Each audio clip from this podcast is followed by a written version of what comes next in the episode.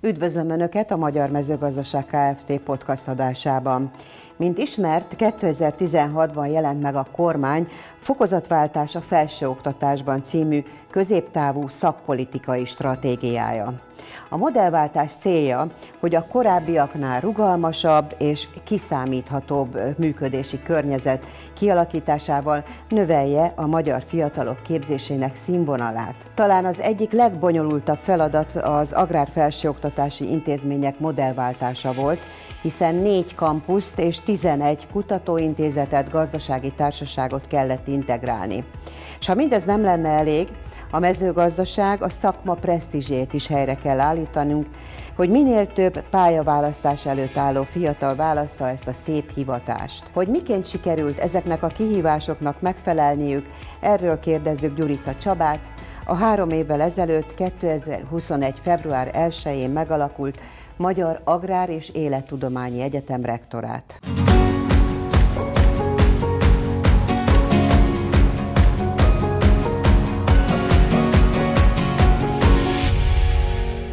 Három évvel ezelőtt, 2021. február 1-én alakult meg a Magyar Agrár és Élettudományi Egyetem, ezért kértük Gyurica Csaba rektor urat egy beszélgetésre. Ön többször elmondta már, hogy egy ilyen nagy horderejű átalakítás, mint ami a, a MATE modellváltása volt, ahol annak eredményeinek értékeléséhez 5-10 év is kevés lenne. Mégis úgy gondolom, és az eredményeikből úgy látom, hogy így három év után is be tud számolni nagyon komoly eredményekről. Igen, hát úgy kell ezt elképzelni, mint egy hosszú távfutást, nyilván részeredményeket is lehet mondani, de, de végeredmény az valóban azt gondolom, hogy egy, egy 5-10 éves periódus után várható, ezért is mi az évtized végéig kezdtünk el tervezni, de nyilvánvalóan annak az útnak, amin haladunk, annak vannak nagyon fontos állomásai, hiszen mérföldköveket meghatároztunk. Folyamatosan azért magunk számára is monitorozni kell azt a munkát, amit, amit végzünk, és azt is, hogy, hogy jó úton haladunk-e, vagy pedig igazodva nagyon sokszor a külső körülményekhez, változásokhoz, amiből akadt azért az elmúlt időszakban jó néhány, amire előre nem számíthattunk, hol kell kiigazítást végeznünk, vagy, vagy új irányokat megfogalmazni. Erre is sor került, de azt gondolom, hogy azt az alapvető célkitűzést, amit megfogalmaztunk, azt tartjuk, tartani is kívánjuk. Az oda vezető út az, az nyilván göröngyösebb, vagy változik időnként, de, de valóban számszerűsíthető eredményeket már menet közben három év távlatából is föl tudunk mutatni. A legimpozánsabb számok a felvételi számokban mutatkoznak. Hogyan alakultak ezek az utóbbi években? Igen, hát több pillére, több oszlopa van a, a munkánknak, ami, ami kiemelt célteret. Nyilvánvaló az egyik nagyon fontos az az, hogy a, a, a fiatalok számára a mezőgazdaság a pálya presztízsét emeljük. Ennek egy nagyon fontos állomása és, és jelzőszáma az, hogy, hogy milyen felvételi eredményeket, milyen jelentkezéseket, milyen érdeklődést tudunk a pálya, illetve az egyetem iránt elérni és felmutatni. Ebben a tekintetben szerencsére szépek a számaink, hiszen az elmúlt évben, hogyha 22-höz, 23-hoz, 23, 22-höz képest viszonyítunk, 2023-ban 42 kal nőttek a jelentkezések, ami országos átlag fölötti hogyha a modellváltó egyetemeket nézzük, és azon belül is a, a nagy egyetemeket, tehát azokat, amelyek a hallgatói létszáma 10 ezer fő fölötti, akkor a 26%-os országos átlaggal szemben áll, ami 42%-unk, tehát egy nagyon jelentős többlet növekedést jelentett ez. De, de ez a felvett hallgatók eredményében is kiemelkedő, hiszen ott is 32%-kal nőtt a felvettek száma a korábbi évhez képest, ami egy egyértelmű pozitív tendencia, és nem csak mennyiségi növekedést jelentett ez, hanem minőségit is, hiszen a pontszámokat mindeközben mi emelni tudtuk, tehát nyilvánvalóan arra törekszünk, hogy, hogy a legkiválóbb hallgatók, fiatalok közül is uh-huh. minél többeket nyerjünk meg az agrárpályának, hiszen nekem alapelvem az, hogy, hogy kiváló ö, agrármérnököket, meg, meg ö, tanárokat, közgazdászokat jó képességű, tehetséges középiskolásokból és fia 18-20 éves fiatalokból tudunk képezni, tehát ezen a területen is azt szeretnénk, hogyha ha már a bemenetnél a legtehetségesebbek számára tudnánk vonzóvá tenni a pályát. Ezek az úgynevezett normális pótfelvételi számok voltak, de nagyon sikeresnek tűnik a szakirányú továbbképzése is az egyetemnek. Igen, nagyon komoly reformokat kezdtünk el végrehajtani, és az egész oktatás területére érvényes, hiszen, hiszen volt lemaradás az agrár felsőoktatásban ezen a területen. Most mondhatnám, hogy a, a, a gyakorlati igényekkel nagyon sok esetben szembe mentek azok a ö, oktatási, felsőoktatási irányok, amelyek, amelyeknek találkozniuk kellene ezeket elkezdtük közelíteni egymáshoz. Ez egy nagyon hosszú és összetett folyamat, de, de az egész oktatás rendszerét átvilágítottuk. Ahol kellett, beavatkoztunk, ahol kellett, megszüntettünk szakokat, zászlós hajószakokat jelöltünk ki. Ezeknek a tartalmát megújítottuk, átalakítottuk, ebbe bevontuk a piaci szereplőket, gazdasági szereplőket. A mezőgazdaság rohamléptékű fejlődésnek megfelelően új szakokat, új szakirányú továbbképzéseket alapítottunk. Ezeket minden esetben a piac igényeinek, a társadalmi igényeknek megfelelően a nemzetközi trendek figyelembevételével alapítottuk. Nyilvánvalóan ez következmény volt, hogy, hogy szinte megdupláztuk a korábbi évekhez képest a szakirányú továbbképzésekre felvett hallgatók számát is, hiszen olyan szakokat indítottunk el, amelyeket a piac is igényelt. Néhányat, ha szabad kiemelni, elindítottuk az agrárdiplomáciai képzést. Soha nem volt ilyenre példa, nem csak Magyarországon, hanem Közép-Európában sem. De egy nagyobb az igény rá, ezt tudjuk.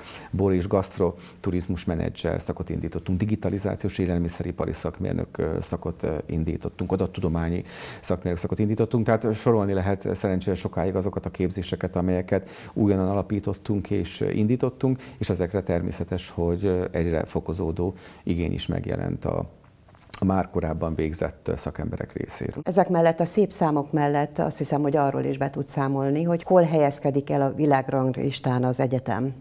Úgy a, az agrártudományok, mint a fenntarthatósági világranglistán. Igen, van egy nagy verseny a világban az egyetemek között, ami amit talán a legjobban a, a nemzetközi ranglistákon való helyezések mutatnak meg. Nyilvánvalóan mi nem akarunk túlzottan ebbe az irányba elmenni, hogy egy ilyen, egy ilyen ranglistákhoz igazodva próbáljuk az egyetemet alakítani, fejleszteni, de kétségtelen, hogy a nemzetközi reputációt nagymértékben meghatározza az, hogy különböző ranglistákon hol foglal helyet egy egyetem, és a hallgatók számára is a vonzerőt tudja erősíteni. És mivel mi a piacunkat az egész nemzetközi térben helyezzük el, felsőoktatási térben, ezért nekünk is nagyon fontos az, hogy, hogy nemzetközileg jegyzett egyetem legyünk. Ezért azokra az alapokra építve, amivel a Magyar Agrár Felsőoktatás rendelkezett, rendelkezik. Mi is elkezdtük hangsúlyosabban pozícionálni magunkat a nemzetközi felsőoktatási térben, és már az első évek után nagyon komoly eredményeket tudtunk elérni, hiszen csak nagyon röviden a, az agrártudományi nemzetközi ranglistán bekerültünk az első 200-ban. Ennek a jelentőségét talán az mutatja legjobban, hogy Magyar Felsőoktatás, Agrár Felsőoktatási Intézmény az elmúlt 50-60 évben, vagy amióta vannak ilyen ranglisták, eh, ilyen pozíciót még soha nem foglalt el. Tehát ez azt gondolom önmagában siker. A siker jelentőségét az is mutatja, hogy négy olyan eh, felsőoktatási intézmény van Magyarországon, amely egy-egy szakterületen be tudott kerülni az elmúlt években a az első 200-ban, a MATE mellett még három ilyen intézmény van. Tehát ez egy nagyon komoly eredmény, de messze nem a végállomás. Ez megint azt mutatja, hogy talán jó irányba haladunk, jó úton indultunk el, de nekünk a végső célunk nem ez, hiszen nekünk mi olyan célt tűztünk ki magunk elé, hogy a évtized végére mi a régió első számú agrárfókuszú egyeteme, kívánunk lenni a fejlesztéseket, mi így határozzuk meg, és világszinten is szeretnénk az első 30-ba bekerülni, tehát ezen a területen azért nagyon komoly céljaink vannak, lépésről lépésre haladunk, az elmúlt elmúlt két évben, két év alatt száz helyet tudtunk javítani ezen a világranglistán. Én a kollégáimnak elmondtam, hogy senki ne várja, hogy minden évben most már majd 50 helyet fogunk előre ugrani, de, de az irány. Mert talán... volt egy bázis. Eh, egyrészt volt egy bázis, másrészt minél előrébb vagyunk, annál nehezebb lesz ugye előrébb jutni, ez minden, mindenhol így van, de, de az irányt jól mutatja, és az évtized végéig én meggyőződésem, hogy, hogy azzal a cselekvési tervvel, azzal a fejlesztési tervvel, amit kitűztünk magunk elé, el fogjuk tudni érni céljainkat. Ahogy ön is korábban említette, tulajdonképpen az egyik legfontosabb céljuk az agrárpálya népszerűsítése is. Ezért indították ugye a Kárpát-medencei nagy diák agrártesztet. Ez egy agrárvetélkedő volt tulajdonképpen. Mennyire népszerű ez a verseny, és mennyire váltotta be a hozzáfűzött reményeket? Igen, talán onnan hadd induljak, hogy hogy a, nekünk valóban egy, egy, egy önként fölvállalt küldetésünk az, hogy, a, hogy az agrárpályát népszerűsítsük, hiszen, hiszen abból indulunk ki, hogy minden itt kezdődik, minden az alapoknál kezdődik. Hogyha ki akarjuk használni azt az agrárpotenciált, ami ebben az országban van, ami egy kiemelkedő lehetőség, ahhoz kiemelten képzett szakemberekre van szükség. Enélkül nem megy. Tehát az első lépés az az, hogy tegyük rendbe az oktatást, tegyük rendbe a felsőoktatást, és a legkiválóbb mérnököket próbáljuk képezni, amihez viszont a legtehetségesebb diákokra van szükség, olyan tehetséges diákokat bevonzani már az agrár felsőoktatásba, akiket ennek a pályának meg tudunk nyerni, és majd akikből kiváló agrármérnökök lesznek. Ez szolgálja többek között, ez egy összetett koncepció része, ez a vetélkedő is, amit említett, a nagy diák agrárteszt, amivel a tizenéves korosztályt szeretnénk megszólítani, és azokat a változásokat, amik, amik zajlanak ma az agráriumban, a mezőgazdaságban, azokkal megismertetni őket, tisztába tenni, világosá tenni, hogy miről szól ma az agrárpálya. Azokat a tévképzeteket, amik sokszor élnek a társadalomban és a fiatalokban, meg a szüleikben is, azokat egy ilyen játékos vetélkedő formájában lebontsuk. És a vetélkedő népszerűségét jól mutatja, hogy tavaly 16 ezeren, idén már 18 ezeren vettek benne részt, kiterjesztettük az egész Kárpát-medencére, nem csak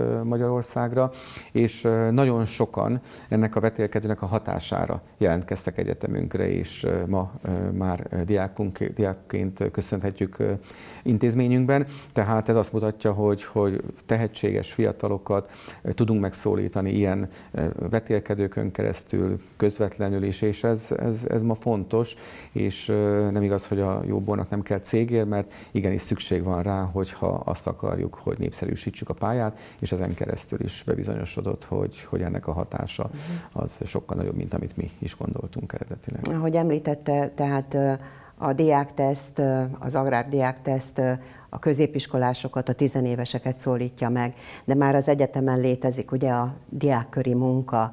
Ebben a tekintetben hol áll ma a MATE? De az agrárfelsőtatásban mindig kiemelten nagy szerepet játszott a, a tudományos diákkör, a, a, a tudományos utánpótlás nevelés. Egy több mint 70 éves múltra visszatekintő rendszerről van szó, mozgalomról van szó a diákkör esetében, és az jogelőd intézményekben is kiemelten kezelték ezt a területet. Mi magunk is nagyon fontosnak tartjuk. Én magam is diákkörösként kezdtem a pályámat, aztán azzal is összefügg, illetve TDK elnök is voltam, tehát ez teljesen mm. természetes, hogy én magam is ezt fontosnak tartom. Diákkörös hallgatóim nyertek mm. országos versenyeken, és ezt a, ezt a területet is az egységes nagy matéban, rendszerben is, is kiemelten kezeljük, tehetségtanácsot hoztunk létre, amiben nem csak a tudományos diákkört tettük bele, hanem a szakkollégiumokat is, hiszen a tehetséggondozásnak más platformjai is vannak, és a szakkollégiumok egy ilyen terület. 17 szakkollégiumunk van az egyetemen, abban is több százan vesznek részt a diákok közül, ami egy kiemelt kiemelt képzést, információátadást és, és, hát, és hát kapcsolati hálót is jelent, de a tudományos diák köré visszatérve, abban a kutatásba bekapcsolódnak a, a legmagasabb szintű tudományos kutatásba mentorokkal, konzulensekkel, professzorokkal együtt tudományos műhelyekben, és hát a végső cél az, hogy minél többen a doktoranduszaink legyenek, és hát az utánpótlást tudjuk hozzá biztosítani.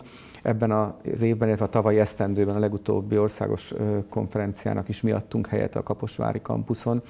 Ahol nagyon szép eredményt értünk el, hiszen az összes díj 60%-át a matés diák hozta el, tehát ez is jól mutatja azt, hogy azért kiemelt szerepe és jelentősége van a, a matén belül a tudományos utánpótlás képzésnek és azon belül is a diákköri mozgalomnak.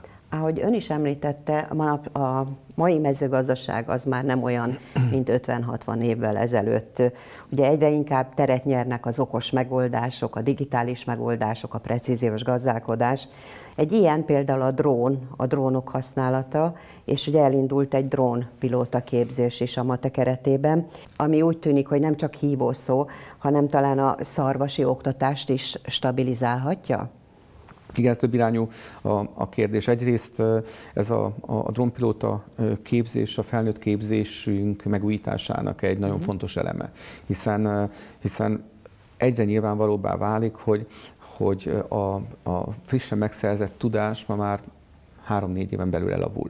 Tehát a szabatosság ideje nagyon gyorsan lejár. Ami korábban 30-40 év volt, az ma néhány év alatt. Amikor valaki elkezdi a, a tanulmányait, már tudnia kell, hogy mire elvégzi az egyetemet, már az a tudás frissítésre, megújításra szorul. Ennyire gyors ma a technológia fejlődése és a tudomány fejlődése.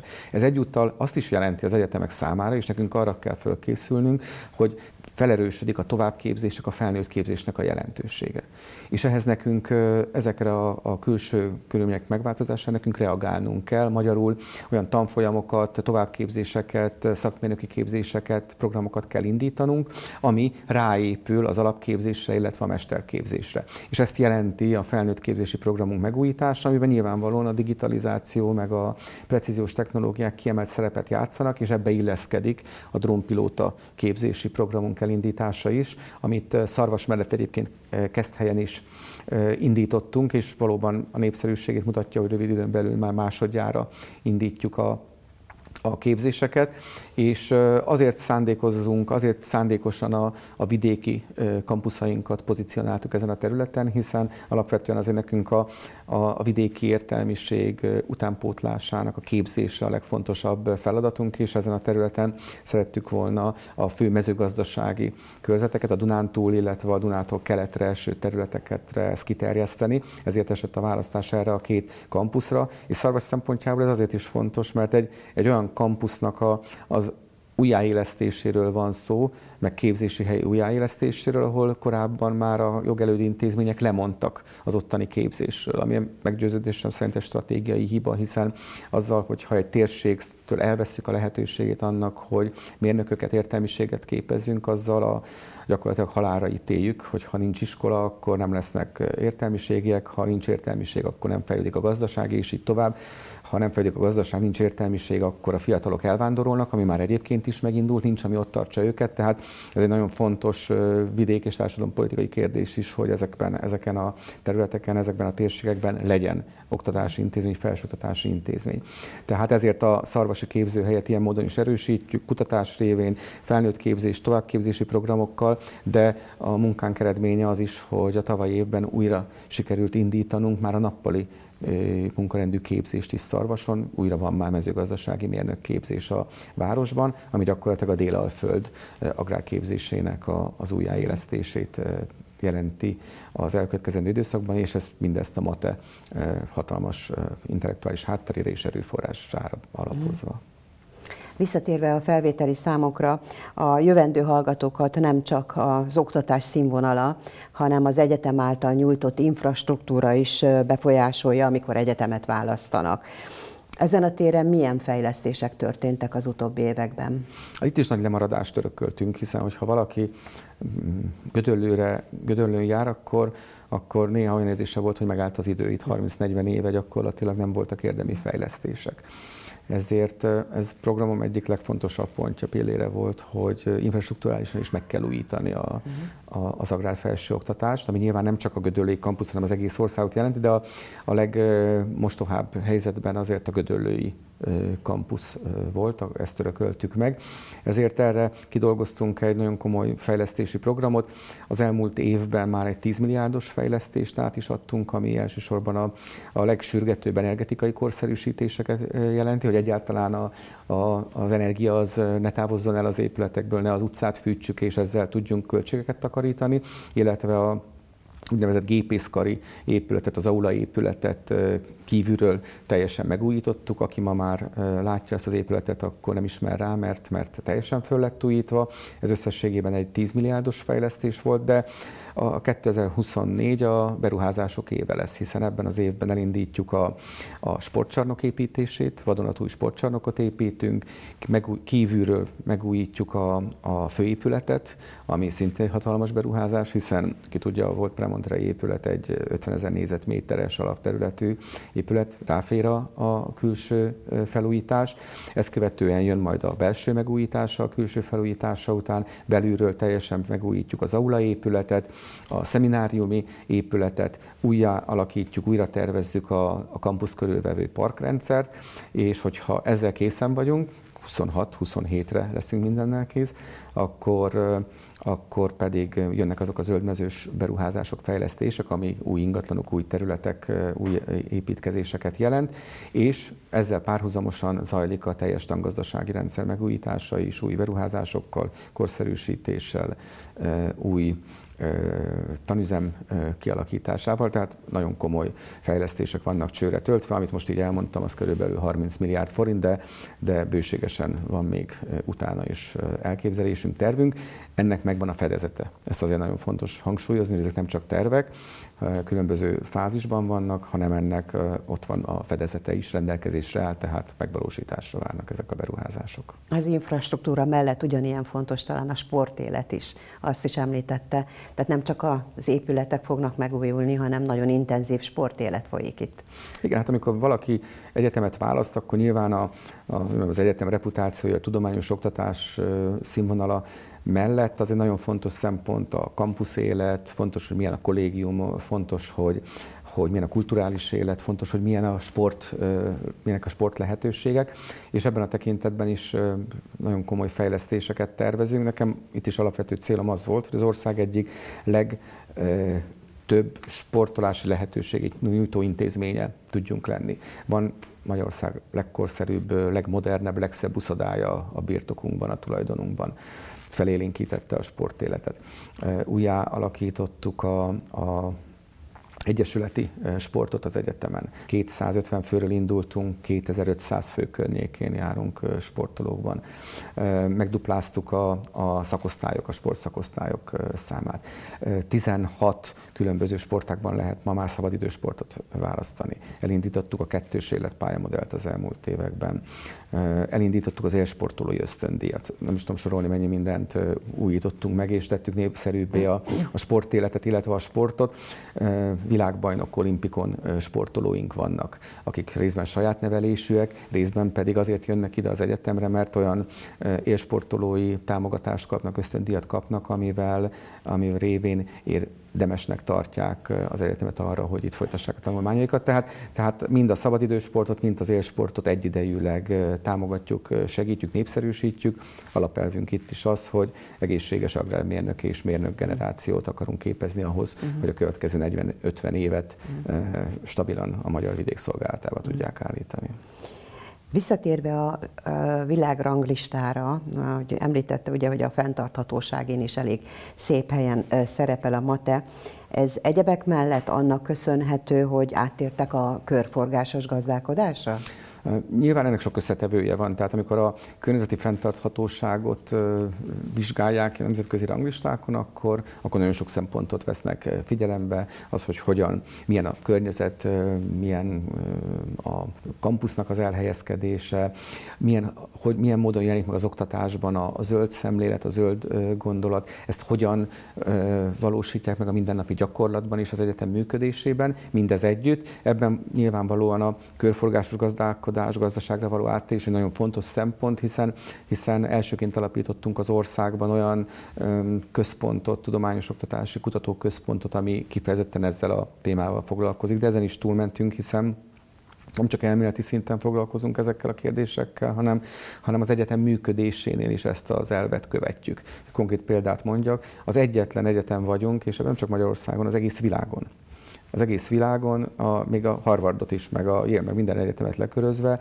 ahol a, ahol a biológiailag bonható hulladékoknak a teljes gyűjtési és feldolgozási rendszere egy egyetemen, egy intézményen belül megvalósul. Ehhez átadtuk a múlt évben azt a komposztáló telepet, ami, ahol feldolgozzuk az egyetemen képződő szerves biológiailag bontható hulladékokat, tehát egy rendszeren belül a teljes termékpályán végigmegyünk. Itt képződik a hulladék, itt is dolgozzuk fel, és utána abból szerves termésnevelő anyag itt képződik helyben, rendszerben. Ez részben azért fontos, mert nagyon fontos környezeti szempont, gazdasági kérdés is, másrészt nem csak beszélünk róla, hanem meg nem csak csináljuk, hanem az oktatásba is tudjuk bekapcsolni, tehát ennek több vetülete van, és ezt folytatjuk, meg építjük tovább hiszen nagyon sok olyan eleme van még a körforgásos gazdaságnak és a fenntarthatósági kérdéseknek, amelyekben tudunk előrelépni az oktatás mellett a mindennapi megvalósítás, a gyakorlati megvalósításban is, és ez egy kiemelt szempont, amit elismert a, a Times Higher Education, az világ egyik legismertebb, elismertebb ranglistája is, hiszen a fenntarthatósági szempont szerint a világon a 97 kek vagyunk az egyetemek sorában, amit nem sok magyar felsőoktatási intézmény mondhat el magáról, még a Szegedi Egyetem került be az első százba hasonló ranglistán, ezen kívül senki más. Egy egészen friss hír, és hogyha már a fenntarthatóságnál tartunk, a, mostantól a MATE cselekvő egyetemként a zöld jövő szolgálatába áll. Ez azt jelenti, hogy megalkották a MATE 20, 2030-2030 stratégiát Mit tartalmaz az ebben kijelölt 27 cselekvési terv, és hogyan van párhuzamban azzal, hogy ugye a fokozatváltás a felsőoktatásban című stratégia is 2030-at tűzi ki céldátumnak? Igen, nekünk van egy intézményfejlesztési tervünk, a stratégiai tervünk ami 2025-ig fogalmazza meg a célokat, de, de elmondtam már korábban is, hogy, hogy nekünk azok a legfontosabb stratégiai célkitűzéseink, amiket meghatároztunk, azok az évtized végéig szólnak. Ezekhez a stratégiai célokhoz igazodva dolgoztunk egy olyan cselekvési tervet, ami 2030-ig határozza meg a legfontosabb feladatokat annak érdekében, hogy elérjük azokat a céljainkat, amelyek a régió vezető intézményévé, felsőoktatási intézményévé tesznek bennünket. Ebben három pillér, hét cselekvési terv és 27 ön által is említett programpont az, ami mentén meghatároztunk, kidolgoztunk egy, egy átfogó programot, évekre lebontva, szakterületekre lebontva a legfontosabb célkitűzésekkel. Ezek összhangban vannak azokkal a feladatokkal, amelyekről részben itt már beszéltünk, de, de konkrét irányokra megfogalmazva. Három pillért érdemes talán kiemelni, ami, amiről szól ez a program. Az egyik az az, hogy, hogy a digitális átállás, a, a digitalizációt az egyetem működésében és az ahhoz kapcsolódó oktatásban, kutatásban erősítjük, fejlesztjük. A másik a, a régió vezető agrárfókuszú egyetemi válásnak a programja, a harmadik pedig a magyar mezőgazdaság versenyképességének az erősítéséhez való nagyon komoly hozzájárulás.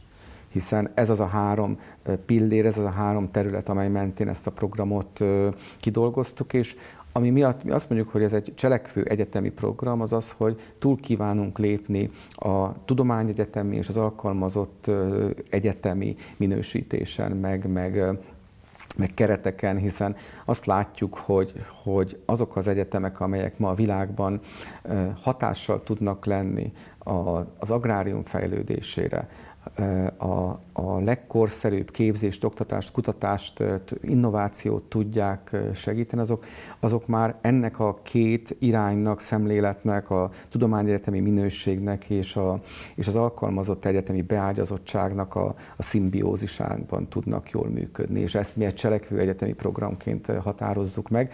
Ebbe az irányban, ez a, ez a gondolkodás, ez a filozófia mentén állítottuk össze ezt a MATE 2030 nevet viselő programot, amiben az egész egyetemet bevonjuk, és ennek mentén fogunk az elkövetkezendő időszakban dolgozni és végrehajtani azokat, meghatározni azokat a célokat, és végigmenni azon az úton, amit 2030-ig határoztunk meg. Hát ha nem is 2030-ban, de jövőre az évfordulón visszatérünk akkor ezekre, hogy mennyit sikerült megvalósítani már belőle. Köszönjük a beszélgetést. Köszönöm szépen.